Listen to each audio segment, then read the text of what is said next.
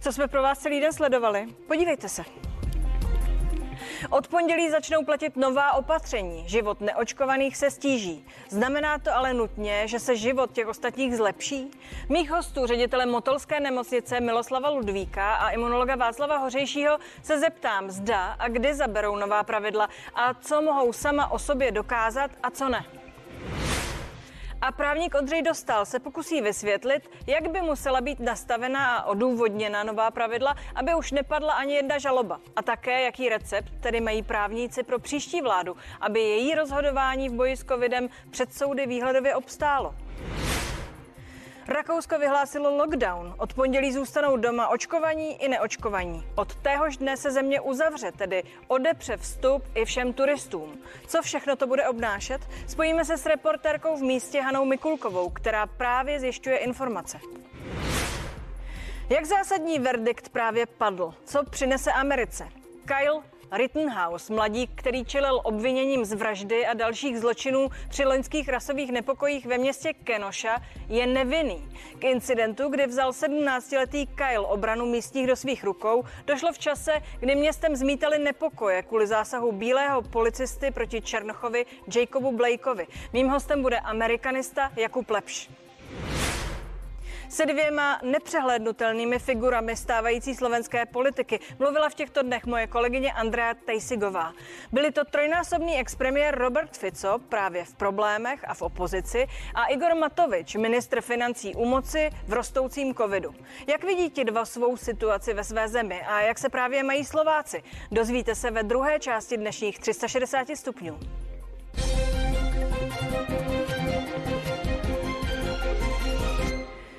Do firm se od pondělí vrátí testování zaměstnanců, zatím těch neočkovaných. A testovat se bude znovu i ve školách. Přitom negativní test ale nebude sloužit jako doklad bezinfekčnosti.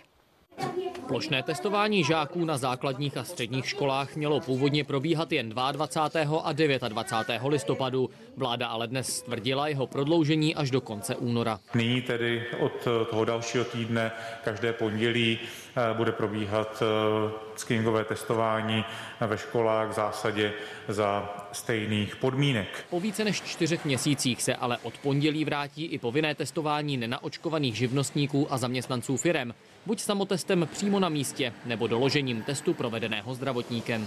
Pokud eh, se zaměstnanec odmítne eh, nechat testovat, musí dodržovat protiepidemická opatření, to znamená respirátor po celou dobu přítomnosti na pracovišti, rozestupy, oddělené stravování, omezený styk s ostatními. Premiér v demisi Andrej Babiš se včera naznačil, že by se testování ve firmách mohlo týkat i očkovaných zaměstnanců nad 60 let, kteří jsou statisticky rizikovější. To ale dnes vláda neschválila a testovat se tak budou pouze pracovníci neočkovaní. Není tam úplně zdůvodnitelné, proč by se měl testovat pouze ten, který má více než 60 let a ne třeba ten, který má 58 let a podobně. Kabinet v demisi navíc dnes opět aktivoval pomoc těm, kteří kvůli covidu nebudou schopni pracovat.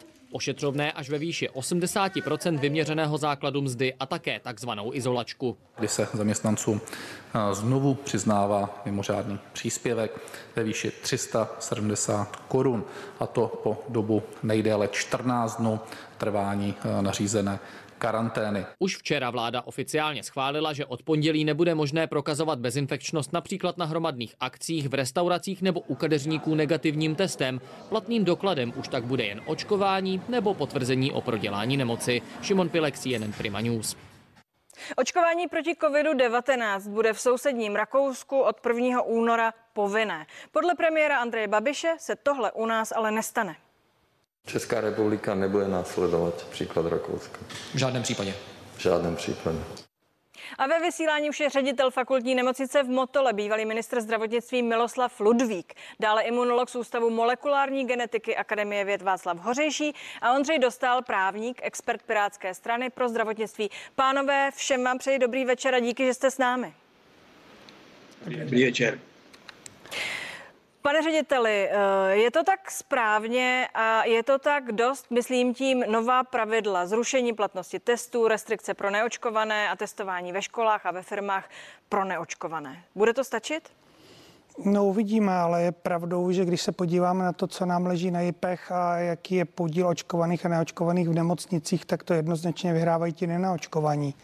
Takže pravděpodobně ta, ta opatření, která mají být zavedena, mají trochu asi zatlačit na nenaočkované, aby se naočkovali a z tohohle pohledu to asi správné je.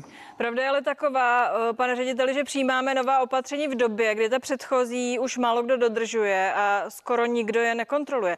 Může to podle vás tentokrát eh, začít fungovat, respektive proč by mělo? To není asi otázka na mě, protože ta opatření eh, to je otázka na někoho z vlády a jakým způsobem byla nebo nebyla vynucována.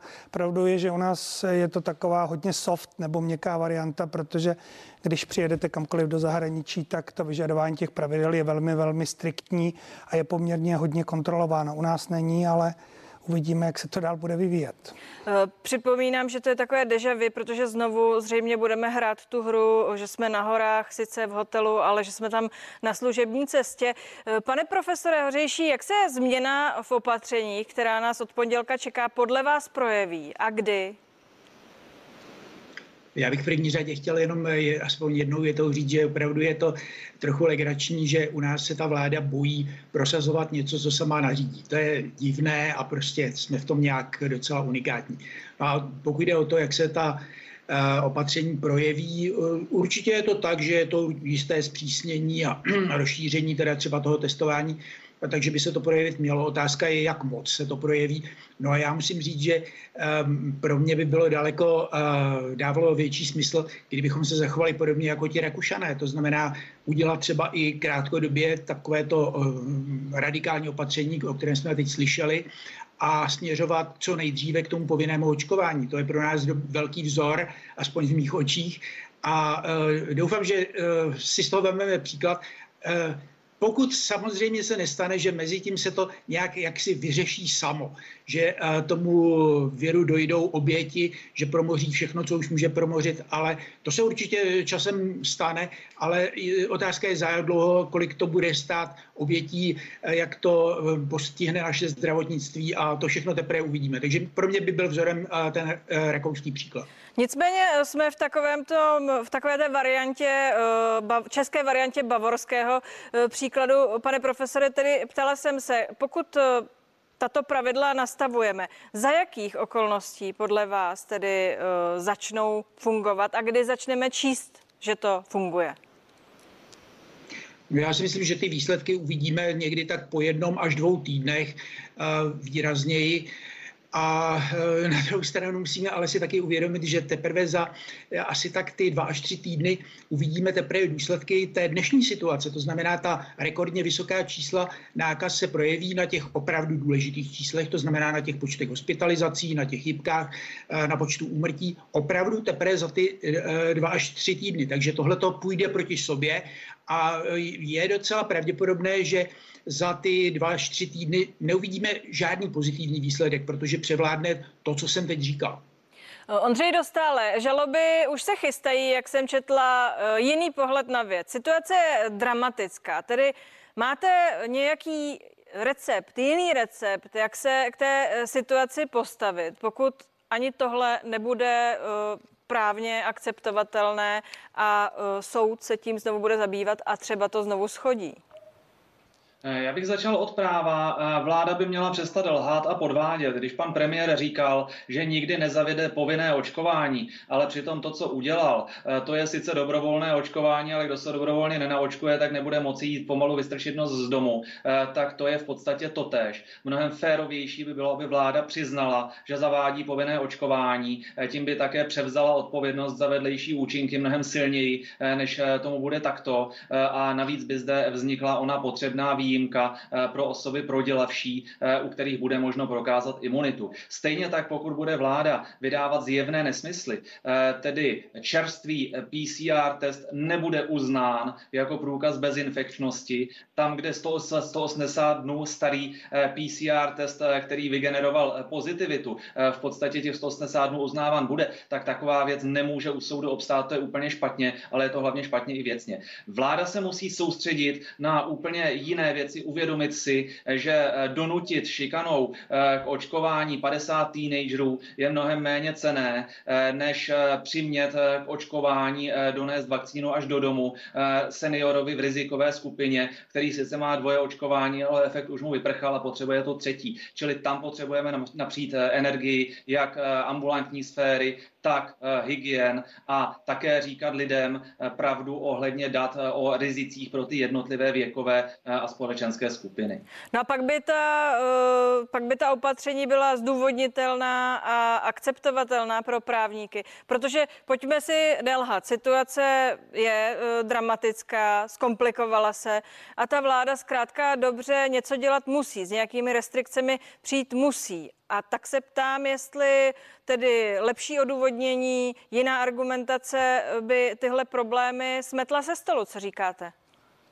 Ne, to se obávám, že jsou jenom eh, formalistní věci. Eh, vláda musí uvažovat jinak. Eh, proč zakazuje například lidem sportoviště, kam z pravidla ani ty rizikové skupiny nechodí a je to opatření ryze šikanózní, které navíc dlouhodobě bude mít strašně negativní dopad na jaksi civilizační choroby a další věci. Místo toho by bylo lepší, aby vláda vypustila přesné informace, vypustila ta data o tom, jak jsou eh, bezpeční či nebezpeční eh, ti, eh, kteří už COVID prodělali, jak bezpečné jsou vakcíny z hlediska bezinfekčnosti u jednotlivých druhů.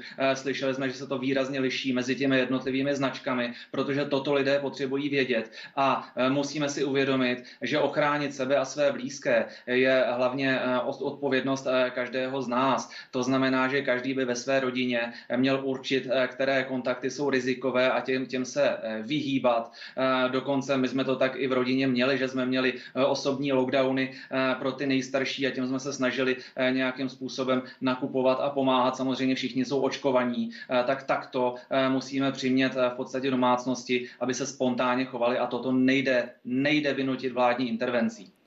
No, budeme zvědaví, jak to budete chtít vynutit vy, kteří přicházíte. Pane řediteli, jak vy se díváte Eh, na tenhle ten táhnoucí se eh, spor mezi eh, chápaním práva a faktickou situací, která nás potkala, co se epidemie týče?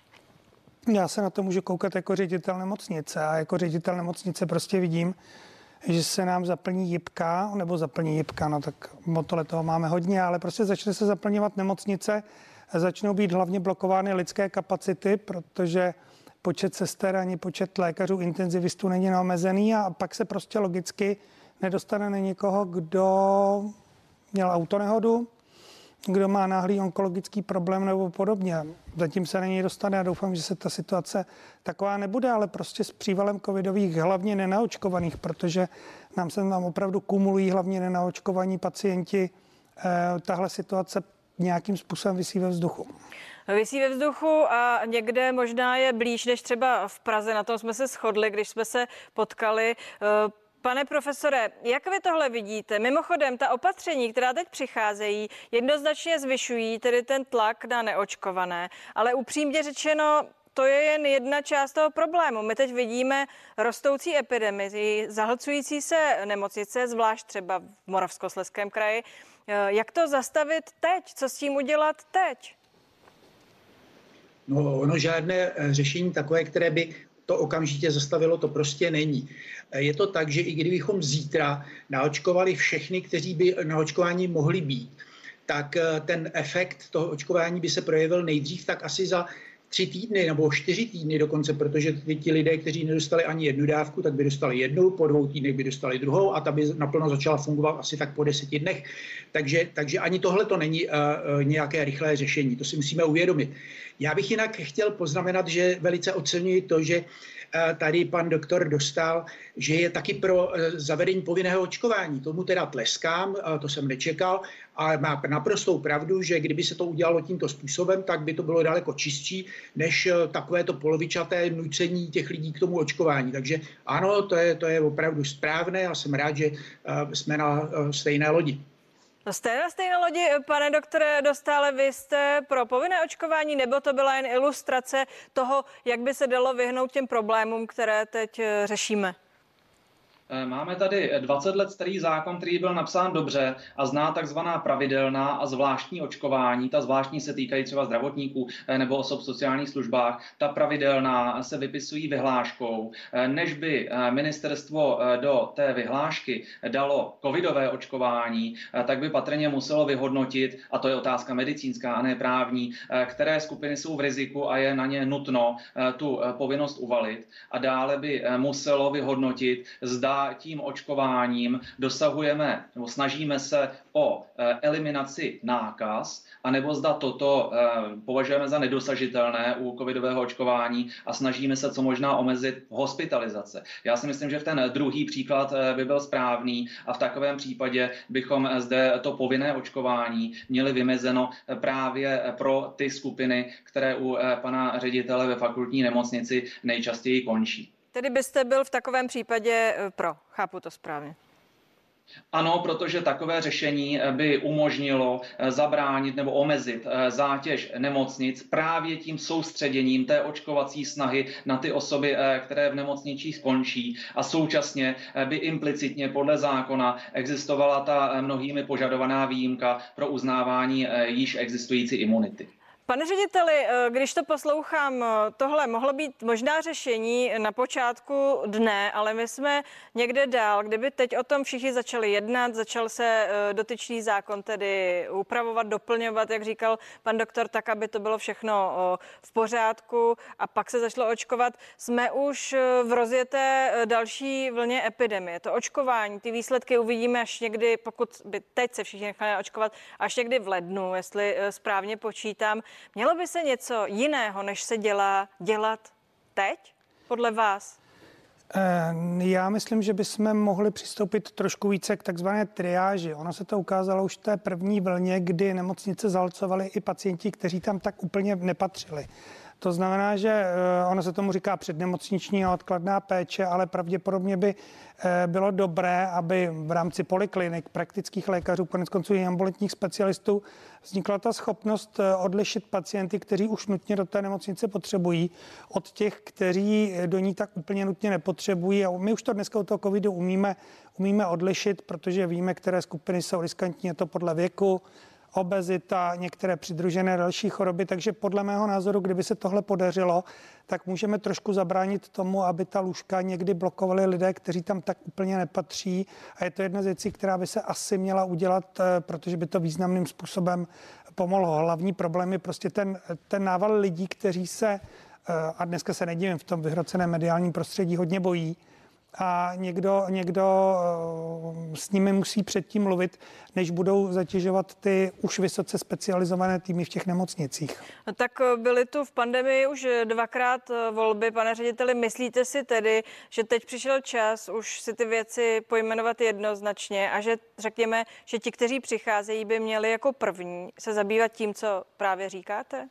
Ale já myslím, že to je průběžný problém, který je spíš odborně zdravotnický a trošku trošku manažerský, trošku se na tom asi všichni shodujeme a mm, v tuhle chvíli si trošku, ne trošku, já si opravdu myslím, že to chce daleko více zapojit ambulantní terén na terén praktických lékařů, protože opravdu ohrožený nejsou dneska ambulantní specialisté, nejsou ohrožení praktičtí lékaři, skutečně ohrožené jsou nemocnice, které jsou ten koncový, koncový stav, o tam teď už jako nikam cesta nevede. Takže podle mého názoru to chce aktivizovat daleko víc ten eh, celkový zdravotnický terén. Pane profesore Hořejší, eh, jakou máte prognozu pro příští dny a týdny?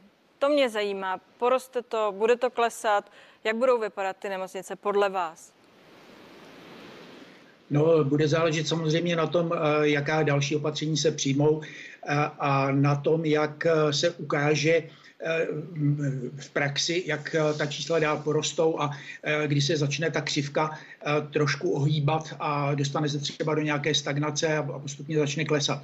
To se těžko dá říct, protože ten virus má k dispozici teď takový odhadem takový něco mezi dvěma až třema miliony lidí, kteří buď nejsou chráněni vůbec, ani to neprodělali, ani nedostali žádné očkování, anebo ta skupina, která, do které patřím i já, kdy jsou to lidé, kteří mají, byli očkováni, ale příliš brzy a měli by dostat třetí dávku. Já ji samozřejmě mám už tu třetí dávku a já tady musím souhlasit s oběma pány, kteří tady se účastní té diskuze s námi, že opravdu tím tou prioritou by mělo být naočkovat eh, ty, kteří by měli dostat tu třetí dávku. To je opravdu to nejdůležitější a eh, tam bych zcela souhlasil s tím, že to by prioritně měla být skupina, u které by ta povinnost měla být stanovena. To je úplně jednoznačné. Eh, já jsem eh, dnes zaznamenala rozhovor s datovým analytikem z Centra pro modelování biologických a společenských procesů Jakubem Drmohlavem. Ten si klade otázku, za tato vlna nakonec nebude horší než ta z jara a že zřejmě bude umírat 100 až 200 eh, lidí denně. Ondřej Dostala, není tohle dost silný argument k tomu, aby tedy ti, kteří mm, ta nařízení a tu, ten mechanismus těch nařízení napadají sedly a vymysleli tedy způsob, jak eh, efektivně ta pravidla nastavit, přitom, aby byla právně v pořádku, abychom mohli zkrátka a dobře se pokusit čelit tomu, co nás teď potkává a nedostali se do o, dalších tísnivých okamžiků před Vánoci? Já jsem přesvědčen, že eh, potřebujeme upustit od eh, politických eh, bojů a také pokusů určité sociální inženýrství a spíše naslouchat tomu, jak teď mluvili oba dva moji předřečníci, tedy řídit systém zdravotnictví jako jeden celek, nenechat v tom ty nemocnice, Promiňte, pracovat. To skáču, to jste, řekl, to jste řekl pěkně a přesně, ale mně jde o to, jak to vypadá. Vy mě třeba vysvětlíte, že to tak není, ale zkrátka dobře, vláda reaguje a můžeme debatovat, jestli adekvátně, či brzo, či pozdě na nějaký stav, zareaguje nějakými opatřeními a jako by už ti právníci někde klečeli a čekali, s čím zase přijdou a v tu ránu eh, běželi, žalovali a řešilo se to u soudu. Tak to působí eh, na lajka a ne zcela tomu rozumí, protože tím zároveň ta právní síla spochybňuje tu státní sílu a je tady pořád řada lidí, kteří potřebují slyšet, co mají dělat a proč něco dělat nemají. Ano, a proto je tady zapotřebí spousta e, drobné úřední a manažerské práce, nebo možná ani ne tak drobné, e, a ne opatření, e, která se bombasticky snaží uvalit teď šikanu na ty neočkované, z nich někteří by se opravdu měli očkovat v rámci povinného očkování a u jiných, kteří prodělali, mají vybudovanou imunitu, je to k ničemu. Toto, no není to k ničemu, ale ta naléhavost je výrazně menší.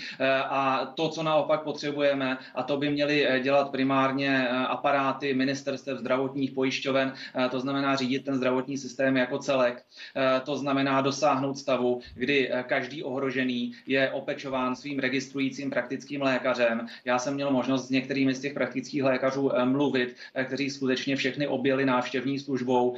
Ti neočkovaní, i ti zvláště rizikoví po dvou dávkách na ně mají kontakt, takže je pravděpodobnost, že se dostanou třeba k protilátkovým lékům. To by určitě lépe řekl pan ředitel zda už se daří ty protilátkové léky zase opatřit a zda jich není nedostatek. A toto není politická věc, toto je skutečně věc manažerská. Pane řediteli, to byla nahrávka na vás. Vy jste ještě před měsícem eh, říkal, eh, že nástup další vlny ve vaší nemocnici nepozorujete a byl jste mírný optimista. Jak je to dnes, abychom se usadili a řekli si pravdu, jak to vypadá?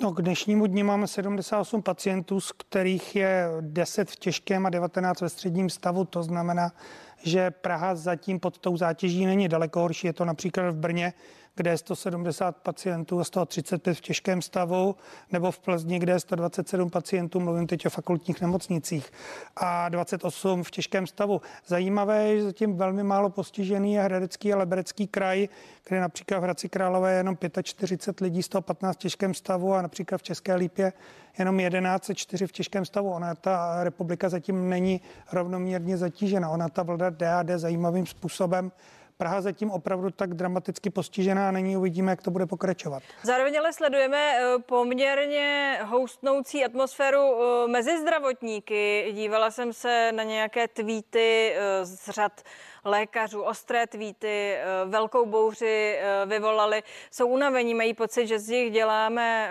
sluhy. Co byste, pane řediteli, takovým doktorům a sestrám, kteří se už zlobí, vzkázal? No já jim nechci nic kazovat, já jsem trochu na jejich straně, ale eh, oni by spíš rádi vzkázali těm lidem, kteří se nenaočkovali a specificky mluvíme o té jedné dramaticky ohrožené skupině, to je zhruba těch 250 tisíc lidí v kategorii 65+, plus, kteří ani nejsou naočkovaní, ani neprodělali tu chorobu že v této chvíli je doba, kdy se musí strašně chránit. A jak říkal správně pan profesor Hořejší, teď už se asi to očkování nestíhne, i když by se rozhodně měli oočkovat, ale v této chvíli by se měli sami osobně velmi chránit, protože ta delta je extrémně nakažlivá, potká se z ní každý z nás a na těch chybkách končí především tahle skupina lidí, to znamená nenaočkovaní a ti, kteří neprodělali a jim 65 a 60 plus. Pane doktore Dostále, úvahy o nařízení očkování například pro zdravotníky nebo některé, eh, některé jiné profesní eh, skupiny nebo nařízení očkování pro ty, kteří skutečně to očkování, jak jste řekl, je pro ně úplně úplně zásadní, prioritní. Myslíte si, že to ti, kteří přicházejí, jak které teď jistým způsobem reprezentujete jako expert Pirátů, eh, dokážou ještě udělat, že se to stane? Eh, já jsem mimo poradní skupiny, nicméně vykládám eh, ten zákon už eh, hodně, hodně let a myslím si, že to řešení, byť zní ošklivě, povinné očkování, možná říkejme radši pravidelné a zvláštní očkování, to zní méně ošklivě, tak je nástrojem korektním a skutečně je na těch, kteří přicházejí, aby správně identifikovali ty skupiny, u kterých má být očkování povinné s těmi zákonnými výjimkami a u kterých má být dobrovolné. A tam, kde má být dobrovolné, tak je věcí každého, aby toto prodiskutoval se svým ošetřujícím lékařem, eh, protože není úkolem ani politika, ani právníka, aby posuzoval konkrétní stav konkrétní, eh, konkrétní eh, osoby. Pane profesore, vám by se to líbilo, kdyby alespoň nějaká část společnosti zkrátka dobře měla nařízeno povinné očkování? Ano, já si myslím, že tak, jak jsme teď o tom mluvili, teď jsme si ujasnili, které jsou ty nejdůležitější skupiny, které by měly být očkovány. To znamená, e, v každém případě ty, ty rizikové skupiny z hlediska věku a z těch dalších důvodů, kteří buď vůbec nejsou ještě očkovaní, anebo kteří by si měli dát tu třetí dávku. To je opravdu hrozně důležité a o té třetí dávce se zatím hrozně málo mluví. Eh, takže ano, s tím bych souhlasil a podle mého by bylo daleko lepší, kdyby eh, to povinné očkování se vztahovalo na všechny, ale eh, opravdu je nejdůležitější, aby se to v první řadě týkalo těchto těch rizikových. Pane řediteli, souhlasíte velmi krátce, jednoznačně? Jednoznačně ano. Děkuji vám, pánové, za tuto debatu. Mějte se moc hezky, budu se těšit zase na viděnou. Díky. Naschánou. Naschánou.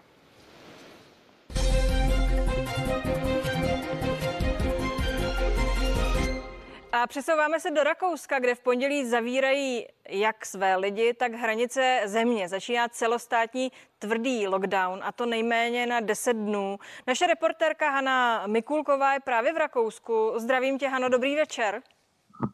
Dobrý večer. První věc, která mě napadá, ty jsi očkovaná vstoupila do země, v pondělí začíná lockdown eh, pro očkované i neočkované místní, nikdo nebude smět eh, vyjet eh, do Rakouska, žádný turista. Budeš muset odcestovat? A, tak my se tedy vracíme už v neděli, ale mě to samotnou zajímalo, jak by to vlastně probíhalo, kdybych tady zůstávala do pondělí. Snažila jsem se to zjistit, ale je to ještě taková jako nejasná otázka. Zřejmě budeme víc vidět o víkendu.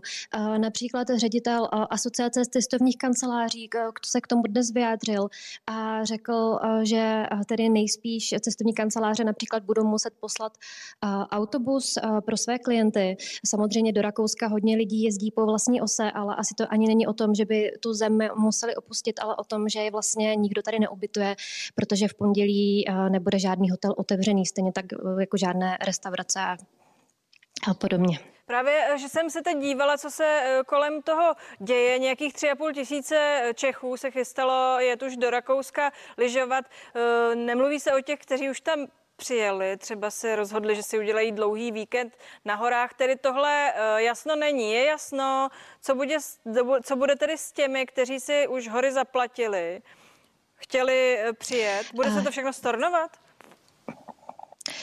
Tak já jsem například mluvila dnes s Janem Bezděkem, mluvčím cestovní kanceláře Nevdama.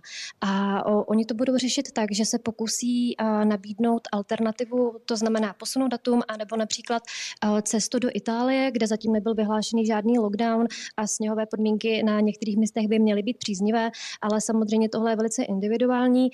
Do Rakouska polovina Čechů jezdí přes cestovní kanceláře, takže by se měli obrátit na svou cestovní kancelář A zároveň ty, kteří eh, jezdou po vlastní ose, by měli kontaktovat eh, hotel, ale eh, většinou i z minulosti vyplývá, že by si měli vybrat náhradní datum. Ale například, jak jsem zmínila Nevdama, tak cestovní kancelář Nevdama, tak Jan Bezděk řekl, že pokud si někdo jiný, jiný datum nevybere, tak mu vrátí peníze. Ano, jaká je situace pro pendlery a třeba pro takový ten příhraniční styk běžný?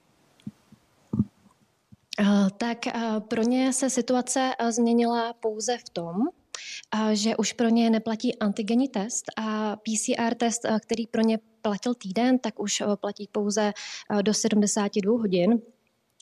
Samozřejmě oni eh, mají různé pravidla, co se týče očkování, eh, takže se mohou prokázat očkováním, tam potom záleží, čím jsou na očkovaní a určitě bych jim doporučila, aby si to hlídali eh, hlavně příští rok, protože tam se například změní to, že kdo má jednu dávkovou vakcínu Jensen, tak už nebude stačit pouze jedna dávka, budou si muset dát druhou. Stejně tak se po nějaké době bude vyžadovat třetí dávka vakcíny od Pfizeru. Takže určitě jim doporučuji, aby to sledovali.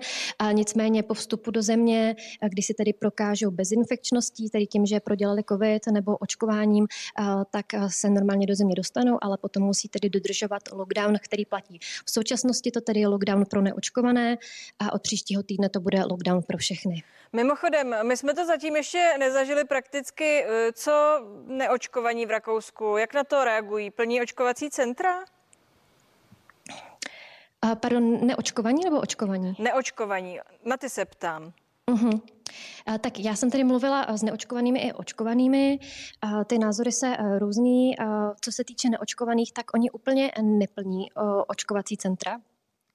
Respektive, když se mluvilo o tom, že se lockdown pro neočkované vyhlásí, tak opravdu se už víkend předtím ty očkovací centra zaplnily. My jsme například uh, navštívili očkovací centrum v Salzburgu a bylo tam pár lidí, uh, takže vlastně i kvůli tomu eh, se rozhodl kancléř, že bude očkování od února povinné, protože oni doufali, že když vlastně vyhlásí ten lockdown, že to zvýší ten zájem o to očkování. A ono se to sice stalo, ale ne do tak vysoké míry, jak by vlastně Rakousko potřebovalo, protože jen dneska tady bylo 15 tisíc nakažených, což je nejvíce od začátku pandemie vůbec, takže oni se rozhodli tedy uh, zavést tady to povinné očkování od února, ale já jsem tady mluvila se spoustu lidmi, kteří očkovaní nejsou, mluvila jsem i s lidmi ze Slovenska, kteří tady vlastně pracují a očkovat se určitě nechtí, takže ještě uvidíme, uvidíme jak to bude vypadat, ale uh, někteří mi opravdu řekli, že budou bojovat do poslední chvíle a prostě se očkovat nenechají. Já jsem četla zprávy o tom, že někteří bojují tak, že se snaží nakazit covidem. Jsou takové zprávy i v Rakousku? Tak shodou okolností jsem dnes eh, mluvila s jedním Čechem, který tady vlastní uh, hotel a mimo vlastně všech těch peripetí, který, uh, které kolem toho má a mi právě řekl tady tu informaci, já jsem o ní dříve popravdě neslyšela a on mi opravdu řekl, že tady má zkušenosti takové, že ty lidi se tak bojí toho očkování, že neočkovaní se lidé schází s neočkovanými a, a chtějí se nakazit, aby se očkovat nemuseli, protože se vakcíny dost často bojí více než koronavirus samotného. Lockdown je vyhlášen na pondělí eh, na 10 dnů, maximálně 20 dnů. Co se musí stát, aby, se, aby po deseti dnech ten lockdown skončil? Ví se to, vědí to Rakušané přesně? Uh, tak já, si poprvé myslím, že on s tím moc nikdo nepočítá, uh, že bude jen 10 dní. Uh, co jsem dneska zjišťovala, tak spíše počítají s tím, že bude, bude lockdown 20 dní. Zřejmě, aby, se, aby byl pouze těch 10 dní, tak by měly ty čísla nějak dramaticky klesnout ale vyhlídky jsou takové, že i místní, s kterými jsem tady mluvila, tak počítají, že to bude 20 dní. Ale samozřejmě, aby tady nebyla, museli by určitě klesnout výrazně čísla, což se zatím neděje a v podstatě tady ten lockdown pro neočkované vůbec nepomohl. Jestli správně počítám, tak by tedy ten dlouhý lockdown měl skončit někdy před Vánoci 10. 12. Myslíte si, že se Rakousko potom otevře a že ti, kteří tam chtěli mířit na eh, vánoční trhy, kteří tam chtěli jet lyžovat, eh, že to bude za stejných pravidel, za jakých byli zvyklí doteď? Uh, tak myslím si, uh, že po mých zkušenostech, uh, byla jsem tady i v létě a už tehdy se to opravdu uh, velmi precizně kontrolovalo. A takže si myslím, že určitě se to bude kontrolovat, budou uh, tím stylem, že očkovaní budou moci na tady ty trhy, pokud se to teda uh, nezruší, což doufám, že nezruší, ale po očkování si myslím, že ne. Myslím, že určitě budou, bude potřeba očkování nebo bezinfekčnost a že na PCR uh, testy, jako nemyslím si, že uh, to bude možné, aby se někdo jel na PCR testy, ale samozřejmě uvidíme, jak to všechno dopadne, bylo by to, to byla, super. Děkuji, Hanko, ale... díky za tvůj čas, to byla Hanka Mikulková z Rakouska. Měj se hezky. Děkuji. No a jak to vlastně bude vypadat v adventu u nás? V Moravskoslezském kraji jsou na tom epidemicky eh, stále nejhůř. Spojím se proto s hejtmanem Ivo Vondrákem a budu se ptát na to, jestli už vidí světlo na konci tunelu. Pomohou od pondělí platná pravidla. Zůstaňte s námi, 360 stupňů pokračuje.